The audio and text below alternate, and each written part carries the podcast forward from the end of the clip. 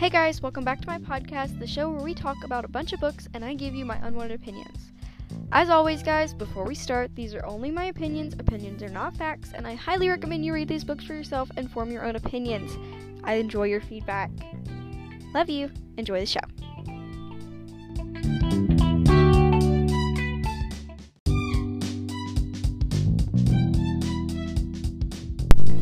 Okay, so this week our book is a bit of an oldie, Emma, a classic novel by Jane Austen.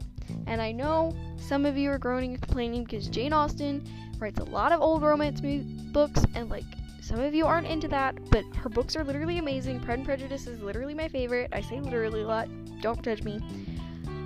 But I really need to do a review of Pride and Prejudice after this one, maybe. But if you've never read any of her books, you really, really need to, okay? Anyway, back on topic. Emma is about an heiress who is really spoiled. She has one older sister and an ex stepbrother, both of whom have already moved out of her mansion. Duh. She lives with her father, Mr. Woodhouse, who is kind of eccentric but is well liked by all of the neighbors. They live in a fairly large house because they're wealthy, but it's lonely for Emma, as her only company is her father. When the book starts out, Emma's governess has just gotten married and is moving out, and is glad for her, especially since she fancies herself responsible for the match. However, she expresses her sadness at how lonely she will be now, with nothing to occupy her time anymore. And in case, oh, well, in case you didn't know, a governess is, you know, like a live in tutor, basically. Like, girls back then didn't go to school, so they got governed by a governess. Anyway. Okay, so she's lonely until she meets a new friend, someone new in town, a young lady hardly any references, and no prospects of an advantaged marriage. So Emma once again finds herself occupied with her matchmaking. Basically, Emma wants to find this girl an advantage marriage, an advantageous marriage, so that she can A, feel better about herself, B, help this girl with no rightful connections who has the disadvantage of an inferior birth, and C, have something to do besides take care of her visit, her father and visit with annoying neighbors. And in case you couldn't notice, Emma's a bit of a spoiled brat. Okay, so of naturally, nothing goes the way Emma wants, and then hijinks ensue. Lots of hijinks. Okay, so on to my review of the book. Emma is my second favorite Jane Austen book, so obviously I'm gonna have a lot of opinions. First of all, the romance in this one is very much a slow burn, and it won't be obvious from the beginning who the actual endgame love interest is.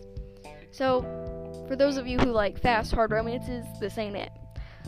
Mostly, it's just Emma trying and failing to be a matchmaker for her friends and growing as a person. So, obviously, for people who like action and exciting drama, this book probably won't interest you that much, but for people who like exciting plot, misconstrued ideas of romance, and silly 18th century stories, then this story is definitely for you. At first, Emma is just like any other spoiled rich girl, but she has so much character development. By the end of the book, you can't help but love her. I know some of you probably already know this, but Clueless, the timeless movie from the 80s, is actually based on Emma. So if you like that movie, you probably like this book, because it's like the OG version of it, you know? But like, I'm not gonna get into the Clueless plot because it's the same plot instead of like, you know, 18th century, 80s. You get the point. Alright, so this book is definitely a must read. It's got everything romance, hijinks, comedy, heartwarming father daughter moments, and just the right amount of drama. Actually, that's not true. There's a lot of drama. Emma's a very dramatic person, just like me.